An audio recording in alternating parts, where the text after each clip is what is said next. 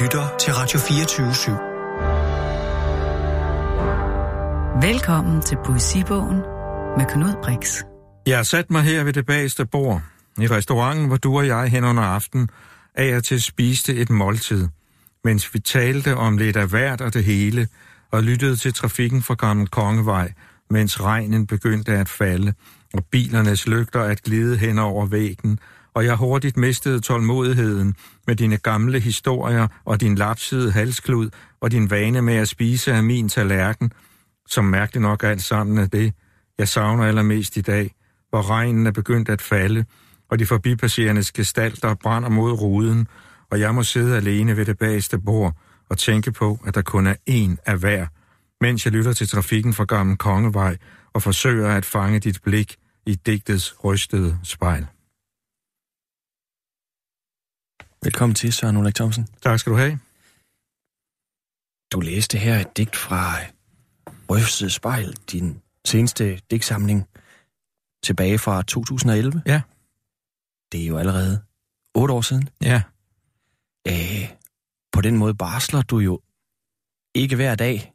Øh, men kan du huske, og, og da, du, da den kommer her, Rystet Spejl, er det vist faktisk ni år siden, Ja. den forrige. Ja. Hvad, øh, hvad satte dig i gang med præcis den her bog?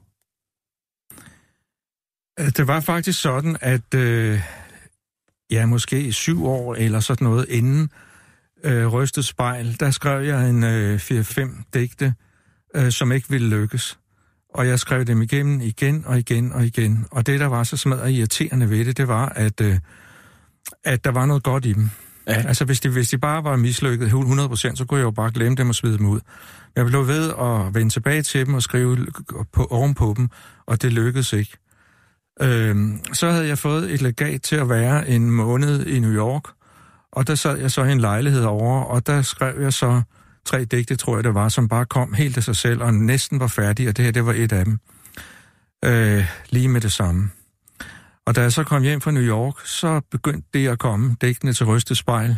Jeg vågnede i morgen, så var der et digt, og så arbejdede jeg måske med det en uges tid, og så en ny morgen kom der et nyt digt, og så blev de ved i en lang serie.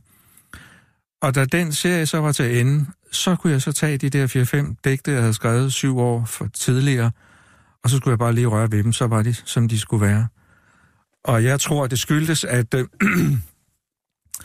altså, det, det var måske... Altså, det, man, man kunne sige to ting om det. Det ene, det kunne være, at det var et stof, jeg havde taget hul på for tidligt. Ja. Altså, det, var ikke, det havde ikke foldet sig ordentligt ud i mig. Men det kunne også være, hvis man ser det fra formens synspunkt, være, at det var en tone, jeg skulle finde. Øh, og den havde jeg så fundet øh, øh, på det tidspunkt.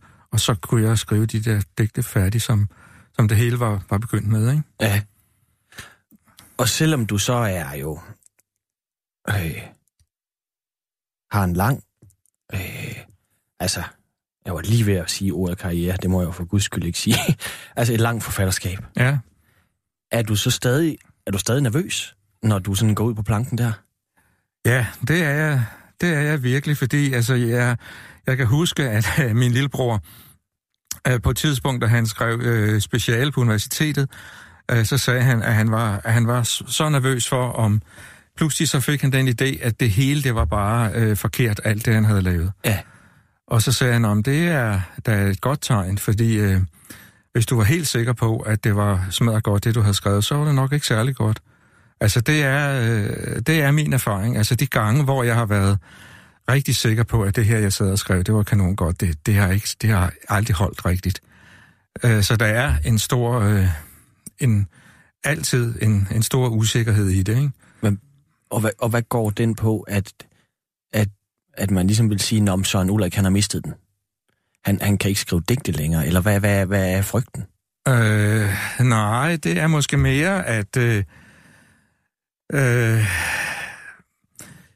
ja, jeg tror, at, at, at hvis man er meget, meget sikker på, at det, man sidder og skriver her, det er rigtig godt, Ja. så er det, fordi det er noget, der er skrevet før.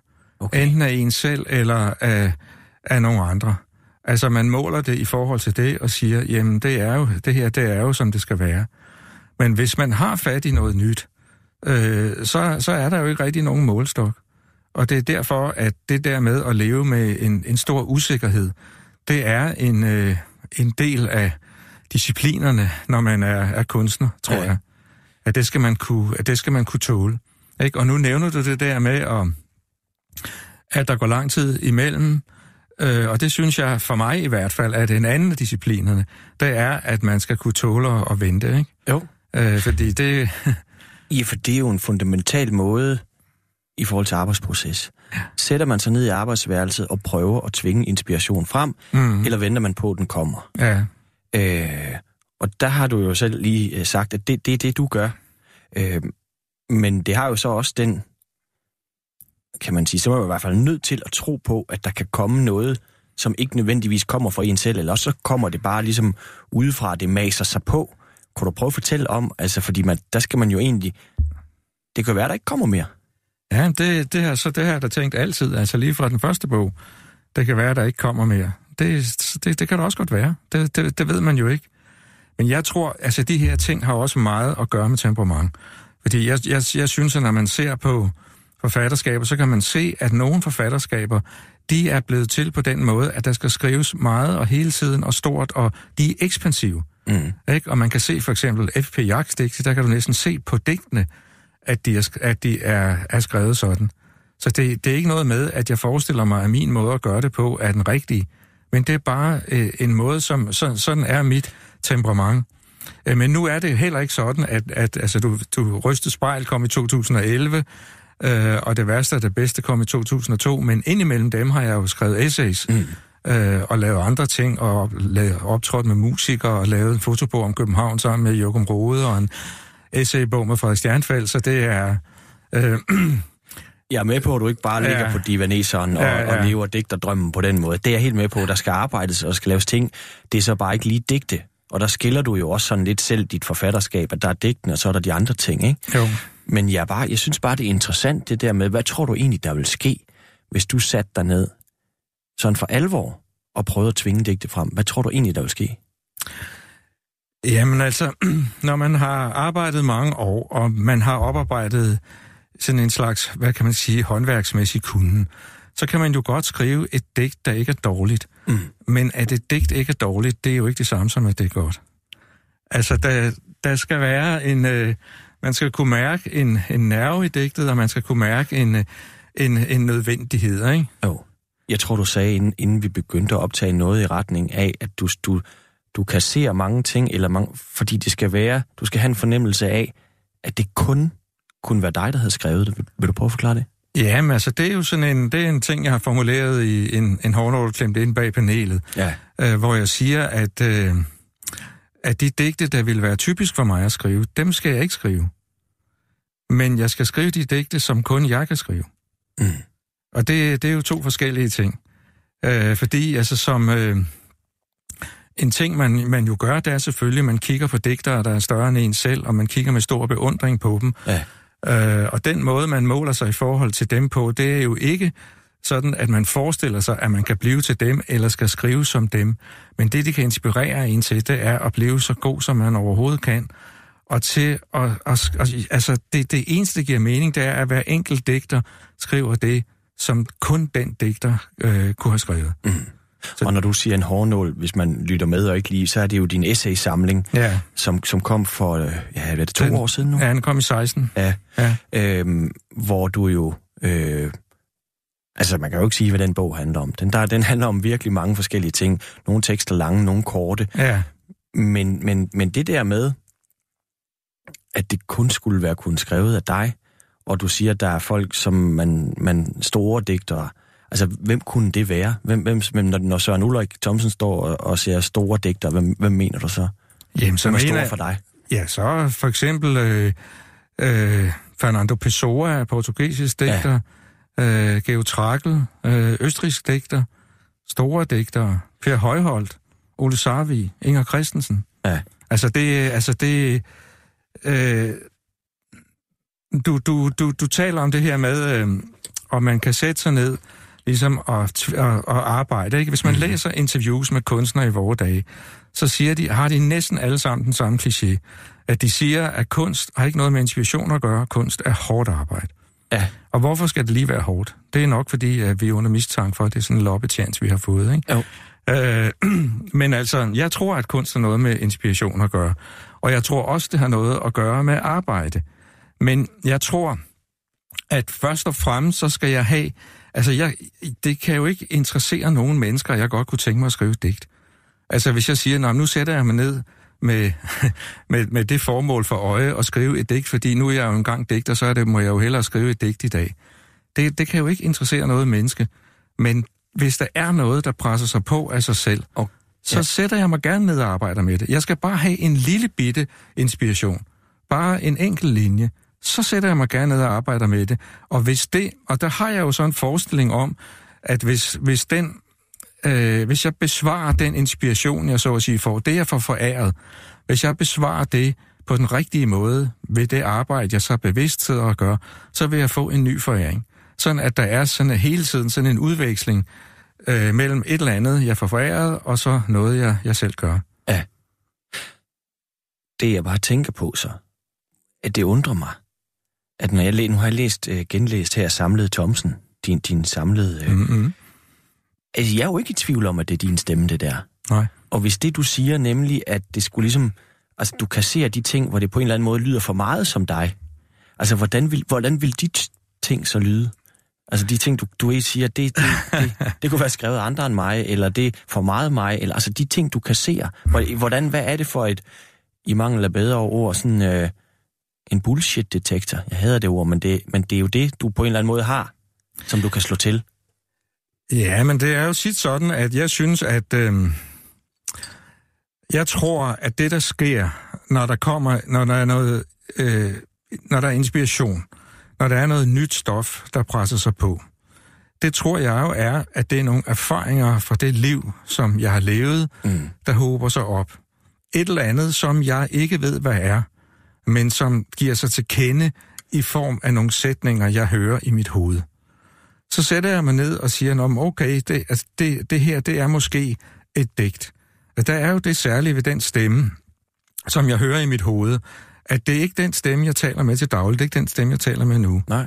Men det er heller ikke en øh, fremmed øh, persons stemme. Og det er heller ikke en hallucineret stemme. Det er en stemme, der ligesom siger en linje. Øh, og så tænker jeg, hov, det er måske et digt. Og den, den, den linje, jeg hører der, den har den samme dobbelthed som stemmen. At der både er noget velkendt og noget fremmed. Fordi hvis der kun er noget fremmed, så vil jeg jo slet ikke kunne identificere det som poesi. Og hvis det kun var velkendt, så ville det jo bare være noget, man havde hørt før. Så den har sådan en dobbelthed af at være indenfor og udenfor, og være både fremmed og være velkendt. Så sætter jeg mig ned og, og, og, og siger, okay, så sidder jeg og skriver. Så har jeg måske skrevet et digt, skal, skal vi sige, på 10, 10 linjer eller sådan noget. Og så sidder jeg og kigger på det.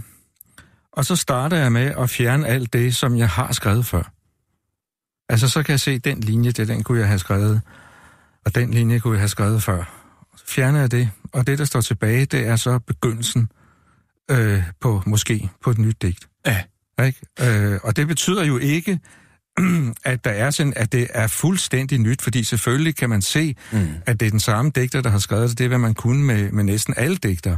At man kunne se, at det er den samme stemme, der taler gennem årene.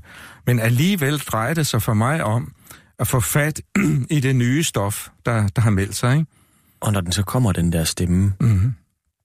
er det, mens du står på gaden, eller er du, må du ligge og sidder i lænestolen, eller kan det være når som helst? Jamen, det kan det lige præcis. Det kan lige præcis være, være, være når som helst. Og hvad så, du ved du bare, nu er du nødt til at gribe en kuglepen. Ja, jeg kan jo ikke 100% vide, at, det, at øh, hvor meget der er i det, men det gør det. Det er da klart, at jeg fanger det, når det er der. Kommer den med formfulde sætninger, eller er det nogle gange bare ord? Mm, kommer også an på, hvad man mener med formfuld. Det kan bare være en enkelt sætning, som, som har en, øh, en fascinationskraft, eller det kan være noget, jeg, noget, jeg ser. Altså for eksempel den øh, digtsamling, der hedder Nye Digte fra 1987. Ja. Øh, den begyndte med, at jeg gik en tur på Nørrebro en, øh, en vinternat, og så var der ildebrand i Titangade. Og så den der, den der brand i den der, øh, de der flammer, der stod op i den der iskolde, glas sorte nat, det var sådan et billede faktisk, som jeg ikke kunne glemme. Ja. Øh, og som øh, jeg ikke kunne slippe af med ved at fortælle det til mine venner, eller Så de blev ved med at vende tilbage, og det, det var faktisk det billede, der, der satte hele den bog i gang. Så man kan sige, en, en biografisk hændelse, som gør et indtryk og sætter noget i gang. Ja.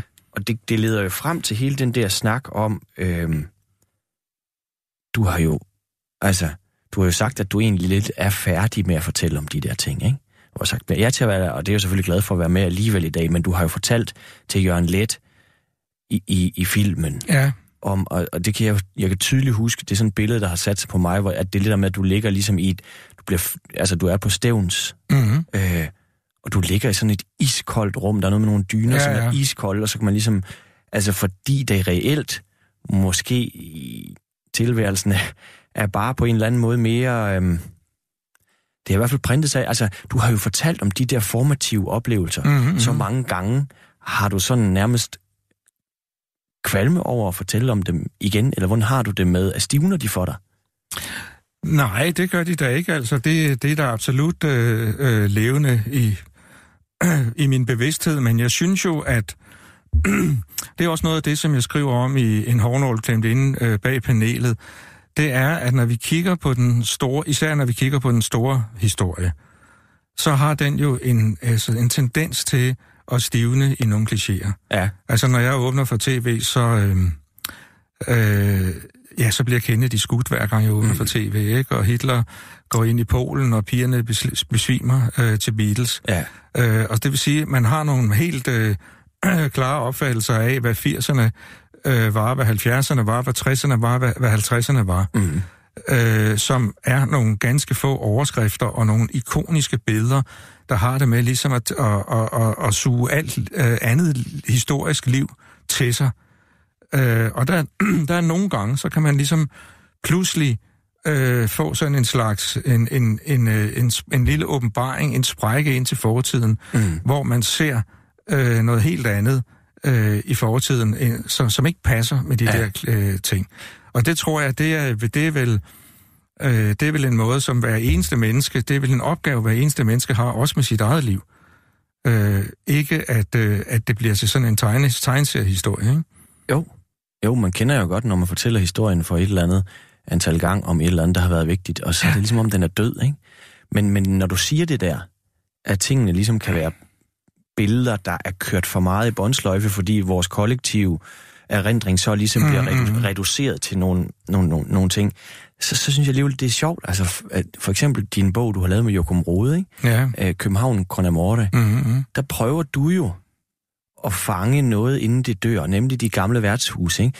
For at, øh, måske som en, jeg ved ikke, hvad din tanke har været, men, men ligesom inden det er forbi. Mm-hmm. Og dermed gør du vel lidt det samme som de der ikoniske øh, ting, som du ikke nødvendigvis kan lide i, i mm, Kennedy, eller, altså du, du, du tager jo også et tværsnit af, sådan her så det ud, øh, til eftertiden, så kan man slå op i din bog og, og mærke, øh, hvad et brunt værtshus var, måske. Jamen, jeg siger jo ikke, at man ikke skal have fotograferet øh, Kennedy.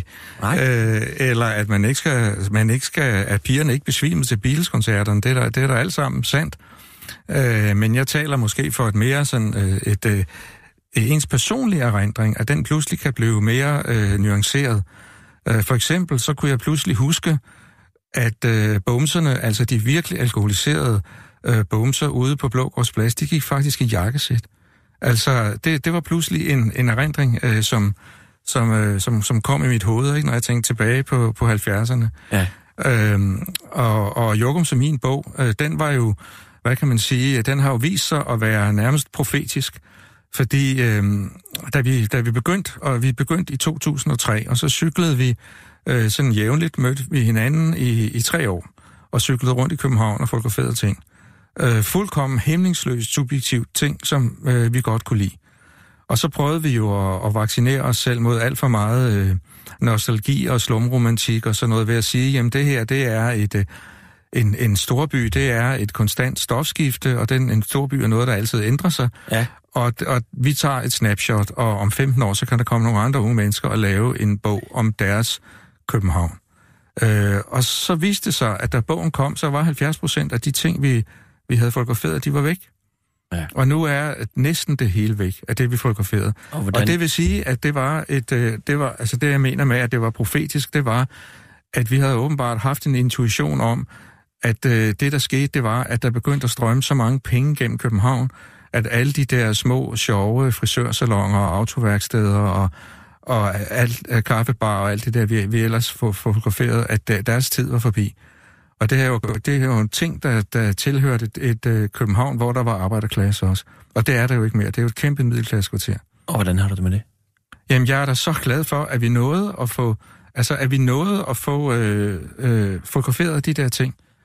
Øh, og, og jeg kan jo se, at altså, det var noget af det, som øh, inden bogen skulle komme, så vågnede jeg med et skrig om natten, fordi jeg tænkte, jamen hvad nu, hvis det her det bare er sådan en folie dø, at det er Jokum og mig, der synes, at det her øh, at det er noget. Og så vågner vi op, og så er der en bog med 300 farvebilleder, den har været øh, hundedyr at lave. Og så kigger folk på små sammensunkne arbejds, hvad hedder det, øh, autoværksteder og værtshuse og sådan noget, og tænker, hvorfor har de fotograferet det? Men, men den vagt meget stor begejstring med det samme. øh, måske fordi den, den netop, altså det, det, det der, som Walter Benjamin kalder øh, kærlighed ved, ved sidste blik. At, at vi, vi nåede lige at få det, inden det var væk. Ja. Men der er jo også Altså, du, du risikerer jo på et eller andet sted øh, at blive beskyldt for at dyrke den gamle verden, ikke? Eller øh, øh, sådan, altså, hvis man skulle være rigtig grov sige, det er lige før noget af det bliver sentimentalt, ikke? Øh, i, I længslen. Altså længslen efter det tabte er jo sentimentalt, fordi det kommer jo for fanden ikke igen. Forstår du, hvad jeg mener? Altså, øh, hvad, hvad siger du til den jo åbenlyse Øh, jeg ved godt, du jo ikke hylder sentimentaliteten, altså, men hvornår er noget nostalgisk, og hvornår er det sentimentalt? Altså, hvilke farer er der i det? Altså, der er jo en god, øh, øh hvad hedder det, definition på sentimentalitet, og det er det, der hedder den anden tårer. Fordi den første tårer, det græder man jo over det, der er gået tabt. Men den anden tårer græder man af rørelse over, at man selv sidder og græder. Øh, og det forekommer ikke i øh, København Konomora. Nej. Øh, og nostalgi, det er jo, det, følelsen nostalgi er jo ikke i sig selv interessant. Den er interessant for den, der føler den, og måske for nogle andre, som har den samme følelse. Øh, så kan vi sidde og være sentimentale og sige, kan du huske det, og kan du huske mm. det, og sådan nogle ting. men, men det er jo en følelse, ligesom alle andre følelser, der kan bruges, hvis den, hvis den kan fange noget mere end sig selv. Ja. Øh, sorg er jo heller ikke interessant i sig selv. Øh, ekstatisk glæde over livet er heller ikke interessant i sig selv. Øh, liderlighed er heller ikke interessant i sig selv, men det er jo alle sammen følelser, som kan være, hvad kan man sige, benzin på en bil. Men benzin er jo ikke interessant. Det interessante er jo der, hvor, hvor bilen kører hen. Mm. Og det som, øh, man kan sige, at det som, øh, den, hvis, hvis jeg har en nostalgisk impuls, omkring København, og den giver sig udtryk i, at vi laver København Konomore, så for det første, så kommer der noget ud af, af, af den nostalgiske impuls, som ikke har noget at gøre med nostalgi. Der kommer for eksempel et historisk dokument. Men det at kigge tilbage, hvor, hvad kan man sige, udgangspunktet har været nostalgisk, der kan man jo også godt hente nogle erkendelser, som kan være gyldige for unge mennesker og for en fremtidig by. For eksempel, når vi siger, jamen, den her by, I ser i den her bog, den var sgu da lidt sjov, var den ikke? Mm. Hvorfor var den det? Det var den, fordi at du ikke behøvede at have ufattelig mange millioner for at åbne en forretning. Man kunne lave, det var et København, hvor der også boede fattige mennesker. Ja. Det var et København, hvor der ikke kun var middelklasse. Og det vil sige, at man kan tage nogle erfaringer med fra det, hvis man vil bygge en by i, i fremtiden, og sige, hvis vi skal have en by, som er rigtig festlig, så skal der altså også være til at, at bo i København, øh, selvom man ikke øh, tilhører den, den højere middelklasse. Du siger på et tidspunkt i, hårdnå, i en hårdnål øh, bag planetet din, din essay-samling, at man må have mistro til dem, som opretholder den gamle verden, men man skal nærmest frygte dem, som vil en helt ny. Ja, altså man skal mistro dem, der længes efter den gamle verden. Præcis. Ikke? Ja. Og, og, Hvorfor skal man øh, frygte dem, som vil en helt ny? Fordi verden, den skal blive ny, øh, men den skal gøre det øh, på en langsom måde.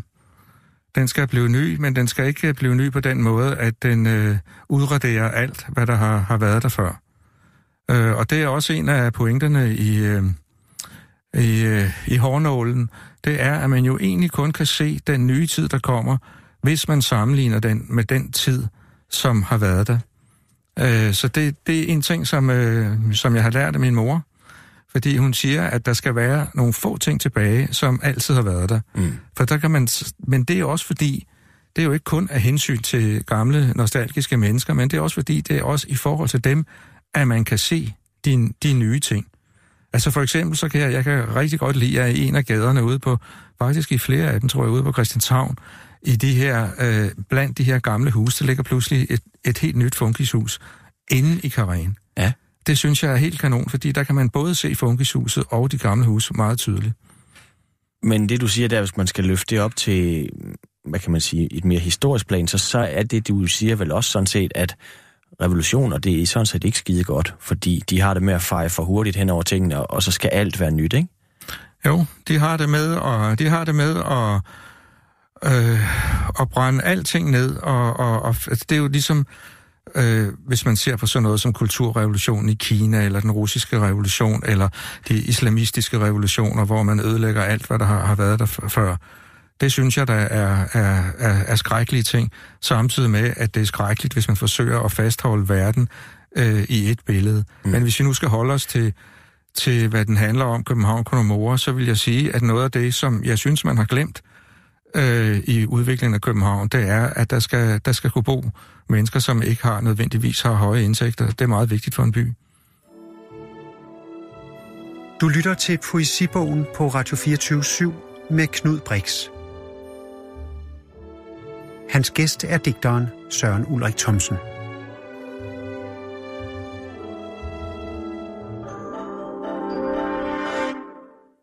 Søren Ulrik Thomsen, nu taler vi om det der med, med en by og hvordan den ser ud, og du har jo også fortalt historien flere gange om, hvordan øh, at du lige så kom, kommer til København fra Stævns. Øh, og jeg ved ikke, altså nu er der jo mange, når mine børn hører om, om 80'er-digterne og sådan noget, ikke? så er du jo selvfølgelig en central figur. Øhm, men hvordan, altså hele det der miljø, der var omkring punk og, og øh, den slags ting, hvor meget var du egentlig sådan, kan man sige, øh, hvor meget levede du det? Kan man, kan man sige noget om det? Øh, ja, det kan man da godt. Altså, jeg gik jo til, det var meget vigtigt for mig, øh, det, altså det musikalske nybrud, der var på det tidspunkt. Ja. Øh, eller, og i det hele taget, det nybrud, der var. Og jeg har nogle gange tænkt på, øh, at altså, min generation blev jo meget, meget øh, tydelig, kan man sige, og blev meget eksponeret i medierne. Øh, og øh, jeg tror, at hvis man skal blive en generation, sådan i kulturhistorisk forstand, så det, der skal ske, det er, at det brud, der sker med den foregående generation, det skal ske ligesom ned igennem hele kulturen, og nærmest fra den ene dag til den anden. Ja. Og det var det, der skete i 68, og det var det, der skete i slutningen af 70'erne og begyndelsen af 80'erne. Øh, fordi det jo ikke kun var inden for poesien, men det var musikken, og det var på universiteterne, hvor man gjorde op med universitetsmarxismen og begyndte at læse nogle andre ting, og det var på billedkunstskolerne, ikke? De unge og der, vilde. Ja, nemlig. Og der opstod sådan en, en, øh, en, hvad man kan sige, en melting pot øh, scene, øh, hvor folk fra alle de forskellige fagområder ligesom mødtes og øh, måske især og mødtes på maleriudstillingerne og, og mødtes øh, til, til koncerterne og sådan ja. noget. Og det var der en, en kolossal, øh, vital og, og, og, og herlig ting. Ja. og hvordan øh, i forhold til det der med, nu er du så, kan man sige, begavet med at blive født på et tidspunkt, hvor der sker et udbrud, kunst og mm-hmm. kultur, mange ting på en, mm-hmm. på en tid. Mm-hmm. Altså, hvad, hvad gør en digter, hvis man ikke er født på et tidspunkt, hvor du, altså i din samtid, øh, altså man kan sige, du jo på en eller anden måde bliver løftet op også af din samtid. Den giver dig ja. noget at skrive om, sådan noget du, du, du bliver et, et øh, ja, hvad hedder sådan noget, et medium for, ikke? Helt øh, sikkert. Øh, hvad, men, hvad, hvad gør man, hvis man ikke har det? Uh, ja, men der, der har jeg også de tænkt over det der, fordi der har man nogle forskellige generationsskæbner. Fordi man kan sige, at, øh, at det, det, det, hvis man er født på sådan et tidspunkt, hvor der sker sådan et brud, så får man den store fordel, at man, som du siger, bliver, bliver eksponeret meget tydeligt i medierne. Mm. Øh, hvis man ikke er, for der var mange af de digtere, der kom efter vores generation, som jo ikke var født på det tidspunkt, men som ikke desto mindre var virkelig, virkelig gode digtere. Øh, og jeg tror da også, at det har været en stor frustration for mange af dem at komme lige i kølvandet øh, på os. Men den fordel, som de, de får ikke den eksponering, som vi fik, men den fordel, de har, det er til gengæld, at når de så bryder igennem som digtere, for det gør de jo, fordi de har været så talentfulde, at så, så bliver de regnet for individuelle forfatterskaber øh, lige fra begyndelsen. Øh, mens jeg jo på en måde skal rejse rundt i mit konfirmationstøj resten af livet. Ikke? Fordi jeg hele tiden skal forholde mig til 80'erne. Ikke? Og der er jo mange af de digtere, der er født øh, efter mig, der vil du aldrig stille de der spørgsmål. Nej. Hvordan, hvordan var det i 90'erne og sådan nogle ting. Ikke? Og det vil sige, at, at der er en absolut nogle fordele, som du nævner, ved at være født på det tidspunkt, som jeg er. Men der er altså også nogle fordele ved at være født på et andet tidspunkt, og det er, at ens forfatterskab bliver læst som et individuelt forfatterskab fra, fra begyndelsen. Ja, og hvad er fordelen ved det? Ja, det er, at man ikke hele tiden skal... Øh, skal være øh, nede i en, i, en, i en kasse med alle mulige øh, kulturhistoriske ting. Men dem vil jeg da ikke, altså det er jeg, og det vil jeg da heller ikke, jeg vil da heller ikke løbe fra det udgangspunkt. Nej. Hvordan, altså, øh, men hvordan har du det med det i dag? Altså, når du, øh, bliver du aldrig træt af at tale om 80'erne? Jo, Eller jo, hvornår, bliver, hvornår bliver du træt? For selvfølgelig må du gøre det. Jamen, det, det, det, Hvornår bliver du træt af at tale om 80'erne? jamen, det ved jeg ikke. Det, det, det, blev, altså det, det blev jeg i virkeligheden ret. Det tror jeg, vi alle sammen blev øh, på, altså i begyndelsen, når man etablerer sig som sådan en generation, så er det jo en, er der nogle ting, man er fælles om. Nogle ting, man gerne vil, og nogle ting, man er imod, nogle ting, man ikke længere vil. Øh, og så går tiden, og, og så når de ting, de har fået lov at folde sig ud, og det gjorde de jo for os, Mm. fordi vi fik jo lov at trykke vores digte. Vi, vi, vi, vi blev jo også en etableret del af, af den litterære scene. Når så det, at program er foldet ud, kan man sige, så sker der en udspaltning i individuelle forfatterskaber. Ikke? Jo. Så bliver de forskellige 80'er-digtere, de bliver så til hver sin, øh, hver sin digter. Ikke? Og jeg, jeg, jeg, jeg kan kun sige, at, at det er jo sådan, at i al kunst, der kan man se den tid, øh, den er blevet til i. Øh, men den kunst, hvor det kun er tiden, der ligesom viser sig, den forsvinder. Mm. Den holder ikke. Altså den kunst, som både har noget af det, sin samtid i sig, men også rækker ud over sin samtid. Det, det er den, som ligesom øh, holder. Så jeg vil da aldrig løbe fra, jeg vil da aldrig løbe fra de øh, øh, forudsætninger, eller de tidsmæssige forudsætninger, der er for, for det, jeg har skrevet. Men jeg håber da også, at der, at der er noget af det, der, der holder længere end til 1985. Og hvordan skal læseren...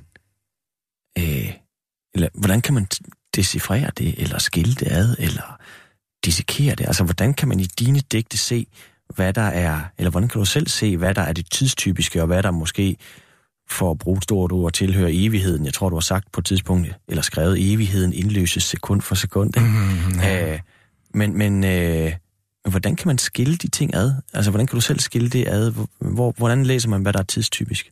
Nej, man kan ikke skille det ad, sådan at det er, at det er fuldstændig sådan, at der i den der øh, øh, i den kasse der, der de, de linjer i det dæk, de er tidstypiske, og så er der nogle andre linjer, som rækker ud over det. De er selvfølgelig, altså de er selvfølgelig øh, vævet ind i hinanden, ikke? Jo.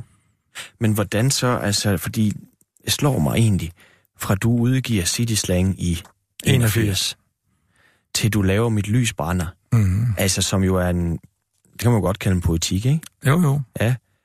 Altså, det er jo... Det virker, som om du ret tidligt har haft et behov for at forklare, hvad du laver. Ja, altså, Fordi en poetik er jo den metode, du bruger som digter, den kommer fire Mm. år efter, du er debuteret. mm. Altså, det har jeg ikke... Det, det ved jeg, ved ikke, hvordan... Med, jeg kan mindst ikke at kunne se nogle unge digtere i dag, som, du ved, udgiver en digtsamling så efter fire år. Altså, der, hvad ligger der i det? Altså, hvorfor, hvad var det for et behov, tror du, du havde for at forklare, hvad I havde gang i, eller hvad du havde gang i? Jeg tror, at øh, altså at skrive poetik har for mig været, at øh, hvis du forestiller dig et øh, arbejdsbord, og der ligger sådan en hel masse små post-it øh, gule sædler, Ja. og på dem der står der sådan set alt det, øh, som jeg har tænkt om poesien. Alt det, som jeg måske øh, bilder mig ind, at jeg ved om poesi, det Ja. står på dem. Dem tager jeg så alle sammen og, og, og fejrer ned af bordet og ned i en bog, som er poetikken. Mm. Her er alt det, jeg har tænkt. Så sidder jeg tilbage med et helt blankt skrivebord. Efter at jeg har sagt alt det, jeg ved, så sidder jeg tilbage med alt det, jeg ikke ved. Og det, som jeg ikke ved, er den, den tomhed, som jeg kan skrive nogle nye digte i forhold til. Ja. Og den, det, Så blev, det er en mental hovedrengøring. det kan man sige. Og, og, og den næste bog kom jo også netop til at hedde Nye Digte. Og hvad så? Hvad tror du, det har haft af betydning for dit forfatterskab? Og jeg gætter her. Men der er jo masser af dansk lærer ude i det ganske danske land, ikke? Som, hvor så noget med digte, så skal man sidde og tolke og analysere. Men her kommer der faktisk en ung, fætteret, ej, det er måske også meget sagt, en ung digter, der bryder igennem, og du så laver flere gange igennem en poetik. Tror du, det har hjulpet dig på en eller anden måde, at du faktisk jo har været med til lidt selv at styre, hvordan Søren Ulrik Thomsens digte skal tolkes? Mm, det ved jeg ikke. Det ved Ja, jeg jeg ikke. altså, det, det, jeg, jeg, det er ikke noget, du har gjort altså, som en altså, eller anden strategisk karriereplanlægning, men, men det, at der ligger nogle poetikker, altså, det er, jo, det er jo det, når jeg kigger, hvad der bliver skrevet om dig rundt omkring, så refererer de jo altid til dine poetikker. Fordi du jo selv lægger nogle spor ud der. Ja, men altså, jeg har jo det der temperament, at jeg både, øh, at jeg både skriver, og så tænker jeg også. Og det, det kan jeg altså ikke øh, forkorte for at, for at undgå sådan nogle ting der. Nej. Det, Men jeg tænker mere, om du nogle gange selv har haft den fornemmelse, at det på en eller anden måde har faktisk har gavnet dit forfatterskab, at du har gjort de der ting, fordi det jo, så bygger det ovenpå, og det på en eller anden måde bygger ovenpå, og det, altså, øh, det må du ikke misforstå det her, men imperiet, Søren Ulrik Thomsen, ikke? Altså, du, der er jo, når man spørger ned i receptionen her, nå gud, kommer Søren Ulrik Thomsen og sådan noget, ikke? Du har da sikkert selv skidt med den der idé om, at du, her er der en stor fætteret digter, ikke? Men spørgsmålet er, om de der ting ikke også skyldes, at du har lagt nogle grundsten i forhold til, hvordan du skulle forstås? Eller er det, jo, er det mig, der sidder og? altså, det vil jo under alle omstændigheder... Altså, at læse en tekst, at læse et digt, der øh, nytter det jo ikke noget at tage en tekst udefra, og så prøve at forstå det digt ud fra den. Heller ikke selv, om det er forfatteren selv, der har, har skrevet den tekst. Det vil være, hvad kan man sige, det vil være sådan en, en grundlæggende fejl. Altså mm. det mest interessante er jo at tage teksten, og så læse den som tekst. Øh, og jeg kan tydeligt huske, da jeg skrev øh, Mit lys brænder, og det var, jeg var virkelig øh, så sådan i en, øh, altså en meget øh, høj inspireret tilstand. Fordi der var nogle ting der, som jeg tænkte over, øh, og som jeg, ja, som jeg blev meget, meget revet med af. Ja. Så, så den er i hvert fald skrevet i, i, sin, øh, i sin helt egen ret. Men, men, men hvordan har du det så med den der øh, fætteren af dig? Altså, øh, at du er både meget privat, ikke? Altså, det er jo meget sjældent, du fortæller om noget privat i dit liv. Det gør du i dine essays, eller de ting, der har formet dig, men det har altid en klar mening. Det skal sige noget større end bare det private, ikke? Det var det, vi talte om til at begynde med. Men det der med øh, på en eller anden måde at blive kaldt en stor digter, og jeg mener, hvordan undgår man, at det stiger ind til hovedet?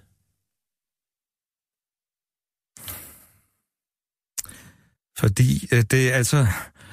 Altså selvfølgelig, øh, øh, selvfølgelig kan, kan ens øh, forfængelighed øh, blive smiret, men jeg tror ikke, faren er så stor, øh, øh, især ikke, når man, når man bliver ældre, øh, fordi så ved man godt, hvad man ikke kan.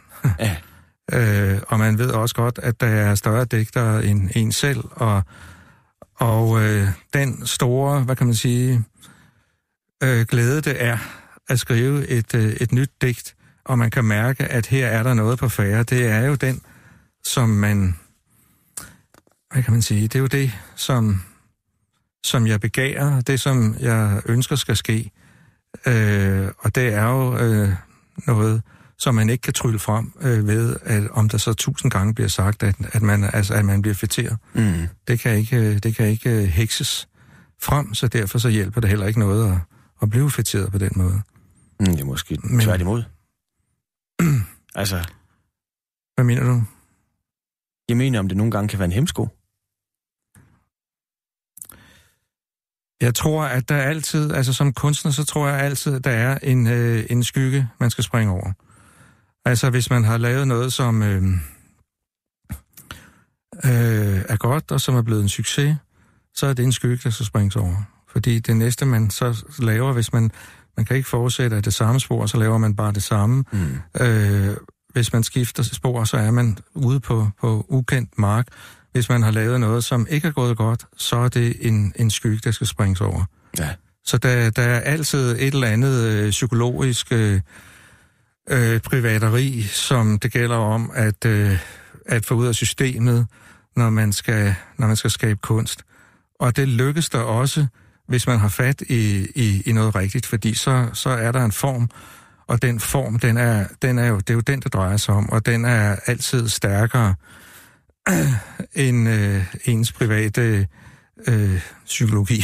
ja. Og omvendt, så, så... Jeg tror også, det er... Du må rette mig, hvis jeg tager fejl, men jeg tror også, det er i en hårnål klemt ind bag panelet, at du siger noget om... Altså, som digter skal man jo egentlig... Altså, du taler om for, forfængelig... Eller, ikke forfængelig, forgængelighed, ikke? Mm-hmm. Og som digter skal man i virkeligheden være heldig, hvis der bare er en eller to digte, de husker for eftertiden. Øh, er det virkelig sådan? Jamen, det kan, man kan jo ikke, man kan jo ikke, man kan jo ikke selv, det kan man jo ikke selv bestemme. Altså, man, man, sætter, man sætter sin, skriver sine digte, og sætter dem i, i, i verden, og nogle af dem vil, vil leve, og nogle af dem vil, vil ikke leve. Og, og hvilke nogle af dem det, det, det vil være, det kan man ikke, øh, det kan man ikke selv bestemme. Men man kan jo kun håbe det. Mm. Man kan jo kun håbe, at, no, at nogle af dem vil, vil overleve, men man kan ikke bestemme det. Nej. Og hvordan? Altså man, noget, man så har brugt hele sit liv på. Sit arbejdsliv, det har gennemsyret alting, hvad man har lavet. Og så står der måske en, to ting tilbage for eftertiden. Hvad, hvad tænker du om det? Ja, det får jeg jo ikke at se. Nej, det kan man Så sige. det, det kan jeg, behøver jeg ikke at bekymre mig om. Nej. Men bekymrer du dig om, tænker du over, hvordan vil Søren Ulrik Thomsen blive husket? Øh, det, kan, det gør jeg måske i selvoptaget forfængelige øjeblikke. Ja. Men igen, når man sidder og skriver, så er- er det helt... Øh, vil det være så kontraproduktivt og, og overhovedet at tænke i, i de baner.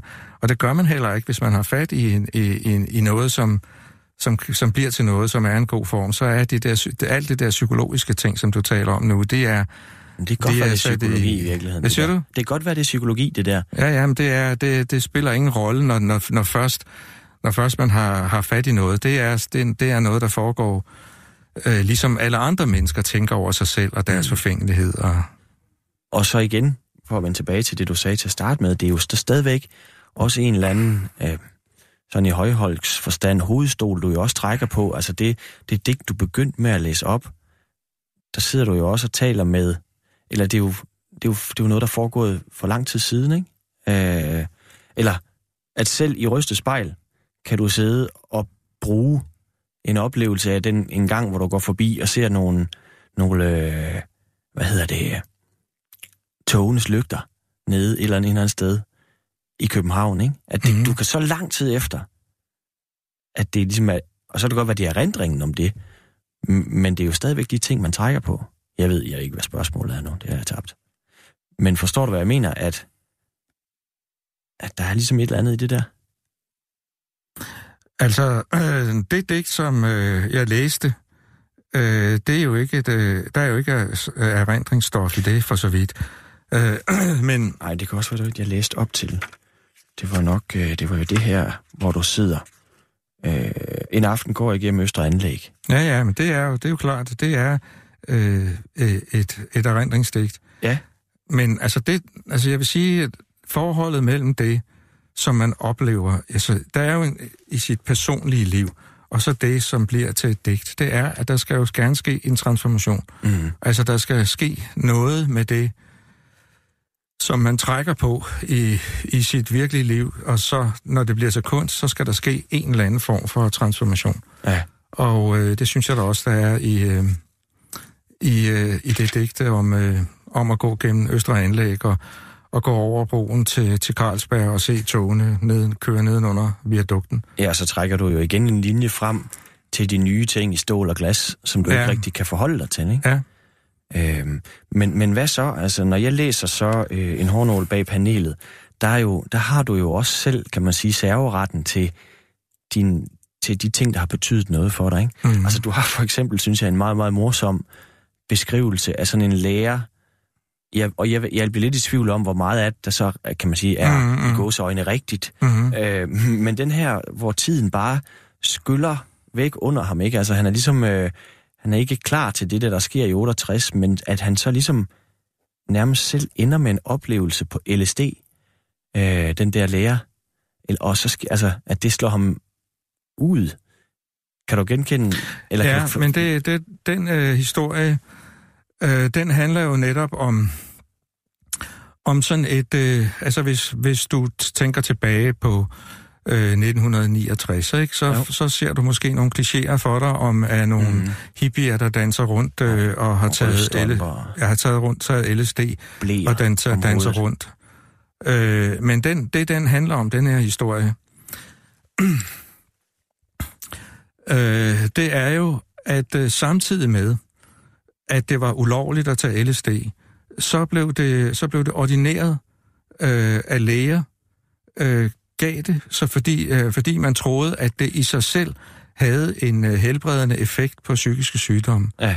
Og det, det, der er det mærkelige i den, altså det, den handler om, den historie, det er, at han repræsenterer noget, der er uhyre gammeldags, fordi han var meget mere gammeldags, end de i forvejen pænt konservative lærere på den skole, jeg gik på. Ja. Han gik med så rigtig gammeldags tøj og vest og med, med sin serut der. Så havde han dårlige nerver, det var meget tydeligt, han var meget, meget øh, hissig, han var, man fik næsten ondt af ham, fordi han var så sart. Så går han til lægen, og så siger lægen formentlig til, til ham, jamen der er kommet, det er jo ikke fordi, han går ud og køber det nej. blandt nogle hippier. Det er nej, lægen, nej. der siger nu, der er kommet et nyt stof, som er meget øh, lovende. Ja. Ikke? Og så smadrer han det værelse, han bor på i sin ensomhed på det der højskolehjem. Ikke? Jo. Og det er sådan et mærkeligt billede af noget, at der er en samtidighed med det der LSD, hvor på den ene side, så kommer du i fængsel, hvis du køber det øh, illegalt, men på den anden side, så, så kan du få det fuldstændig uansvarligt øh, udleveret øh, hos, hos lægen. Ikke? Jo. Og det, det er sådan en ting, som, som, som jeg aldrig har glemt, som står som sådan et... Du har jo flere af dem der. Du har også den... Øh, du har en, en, en i, i nede på stævns, som ender med at gøre det godt, og så alligevel ender med at hænge sig selv, ikke? Der er, øh, der er også en lærer, som ellers kommer og er progressiv og, og mm. vil nogle gode ting, en rødhåret lærer der, der ligesom mm. læser informationen, så vidt jeg husker, ikke? Og, mm. og han bringer noget nyt med sig, og så har han alligevel en en hissighed i sig. Mm. Og øh, du var lidt bange for ham også, og så, mm. og så, så ender han jo så med også at hænge sig selv. Altså det er som om det der med, at der kommer en eller anden tid og skyller ind over, det er på en eller anden måde ramt nogen på hver sin måde i din samtid, ja. som at det er det, der har gjort et rigtig stort indtryk på dig. Ja, men det er øh, øh, endnu et, et af de der øh, øh, blik øh, tilbage, øh, hvor, hvor, hvor tingene måske ikke helt går op. For eksempel den lærer, jeg skriver om mm. der. Ikke? Altså, øh, men jeg tror, at, at øh, forholdet mellem de ting, man oplever personligt, så det er jo ting, jeg erindringsting, de her.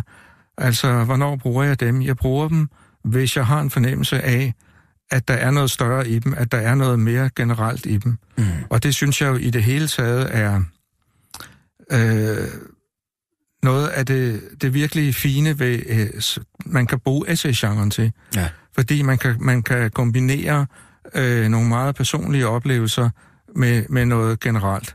Og tit synes jeg, der er sådan i mine essays, at der er sådan en trafik frem og tilbage. At der er måske en eller anden ting, jeg erindrer, et eller andet personligt, der har betydet noget for mig, som får mig til at tænke noget mere principielt, noget mere generelt. Ja. Og det generelt får, for, får mig så igen til at, at, at mindes et eller andet, eller at, at komme ind på et personligt spor, ja. sådan at de to øh, niveauer hele tiden løfter hinanden op. Øh, og igen vil jeg sige, at... Øh, det går vel også igen i digtene? Ja, altså for eksempel, øh, øh, hvad hedder det, det værste og det bedste. Ja. Den, der skulle man jo tro umiddelbart måske, at den kunne man skrive hurtigt, altså lave sådan en brainstorm. det er jo en leg, vi leger, der hedder, at vi, kan, vi leger jo, vi kan dele verden op i det værste og det bedste. Mm. Og det kan man jo ikke. Fordi der er jo også det næstbedste og det aller værste. Øh, men hvis man begynder at indføre de termer, så går lejen jo i stykker. Ja. Det er jo simpelthen en, et, et, et, en leg, vi leger. Ja. Øh, og, og der skulle man tro, at den kunne man så lege på den måde, at man måske øh, holdt sådan en brainstorm, og så sad et par dage i træk og skrev det, og så ville, så ville den bog være der. Men det var i virkeligheden, tog det jo et par år at skrive den. Mm. Og det tror jeg har noget at gøre med, at de der, den er jo fuld af meget, meget konkrete ting, den bog. Ja. Øh, og jeg tror, at det har noget at gøre med, at de ting, som jeg har fat i, de skal også handle om noget mere end sig selv. For eksempel, så var der øh, noget, som jeg prøvede at skrive flere gange, og som aldrig lykkedes. Og det var, at noget af det værste, jeg ved, det er piercinger. Jeg synes, de er frastødende at se på. Og så gik jeg hjem og skrev et, øh, et vers om det. Og det fungerede ikke. Så næste gang jeg så sådan nogle piercinger, så tænkte jeg, det skulle også for galt. Dem, de, dem, de skal med i det her. Og så skrev jeg, og det fungerede ikke. Nej. Øh, og jeg tror, at grunden til, at det ikke fungerer, det var fordi, at det handlede bare om mine private, sociale og generationsmæssige fordomme Mm. imod det. Det handlede så at sige kun om noget privat. Der er også et andet gammelt ord, der hedder, at kunsten skal altid være personlig, men den må aldrig være privat. Øh, så en dag, så stod jeg ved sådan en kontantautomat, øh, og øh, synes det var, de var så ulækre, de der knapper. Og så gik jeg hjem, og så skrev jeg øh, om det, og så skrev jeg, at, øh, at der altid klæber lidt størknet et eller andet til kontantautomaternes tastatur. Det er det værste. Mm. Den fungerede. Og det er fordi, det, det, der oplevede jeg noget, som ikke kun handler om mig, men som handler om en generel paranoia om at gå ud i verden, hvor alle de andre svin også er. Ikke? Ja. Øh, Har du det sådan? Jeg ved godt, du sætter det på spidsen sådan, men, men altså...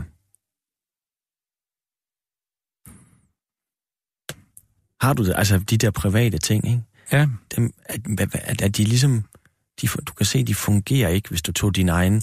Eller, altså, eller på den anden, sagt på en anden måde, hvad har du egentlig imod piercinger? Og, hvor, altså, og hvorfor fungerer det ikke? fordi det er privat, fordi det bare er min... Øh, øh, det er bare noget, som er nogle øh, tilfældige sociale og øh, generationsmæssige grunde, så, så, så det, er ikke, det er ikke interessant. Det har ikke noget større i sig. Men jeg tror, at øh, alle mennesker, også dem med piercinger, øh, øh, de synes, at kontantautomaternes tastaturer, at de er, dem skal man altså lige passe lidt på, ikke? Nå, og dermed bliver det noget mere almindeligt. Ja, Ja, okay. Jamen, det giver god mening. Altså, tiden løber jo desværre utrolig hurtigt, Søren Ulrik Thomsen. Der er mange ting, jeg gerne vil have spurgt om, men du skal have lov til at øh, læse op af, af den bog, som ramte øh, Gaden 81, øh, City Slang, som jo på en eller anden måde indvarsler mange ting, ikke? som man kunne have, lave en helt anden udsendelse om. Men øh, hvordan har du det egentlig selv med den øh, i dag? Du, du er til en Patti Smith-koncert, da du ser hende stå med sådan et, et badge ikke, inde på Daddy's Dance Hall. ja, Og så står hun med en badge, hvor der så... hvor der står Slang. Ja, ja. Og hvordan har du det, når du... mm, Med den, med den digtsamling i dag? Er du stadig glad for den? Ja, eller, har, ja. eller har den været for tidstypisk i forhold til det, vi snakker om tidligere? Nej, den er jeg super glad for, og den er, øh, den hænger netop, øh, den har rigtig meget øh, 80'er ånd i sig, men den hænger ikke fast i den tid. Jeg får hele tiden, øh, der er hele tiden unge mennesker i, i vores dage, som aldeles ikke var født dengang, som, øh, øh, som, som, som kan læse den. Og faktisk så var, så øh, forærede jeg Patti Smith øh, et eksemplar af den, da hun var på Louisiana. Det vil sige, at jeg gav den, gav den ikke selv, men jeg bad nogen om at give den til hende. Hvorfor gav du den ikke selv? Nej, fordi jeg havde ikke noget, hvad, hvad skulle jeg sige, jeg havde ikke noget at sige til hende sådan set, men øh, øh, og så sagde hun, øh, jamen det var jo Freds plade, der hed City Slang, og det var hendes, hendes tidligere mand, som øh, var musiker, og som havde lavet en plade, der hed City Slang. Det, det, det så hun med det samme, ikke? Ja. Så det er jeg glad for. Tusind tak, fordi Ja. du kom.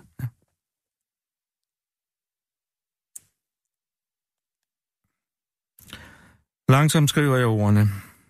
Et for et går de ud på papiret. Langsomt svæver koppen fra bordet mod munden. Langsomt bevæger min krop sig fra gaden af trappen til stuen. Langsomt taler jeg mod telefonmikrofonen. Langsomt lægges din arm om min hals, mit hoved imod dit bryst. Hurtigt slyng syn gennem øjet, lyd gennem ørets trakt, en anelse lyser i mikrosekund et sted i nervernes net. Huden tager hastigt imod det kolde og varme, det hårde og bløde. Hurtigt går alting ind, men langsomt, langsomt ud.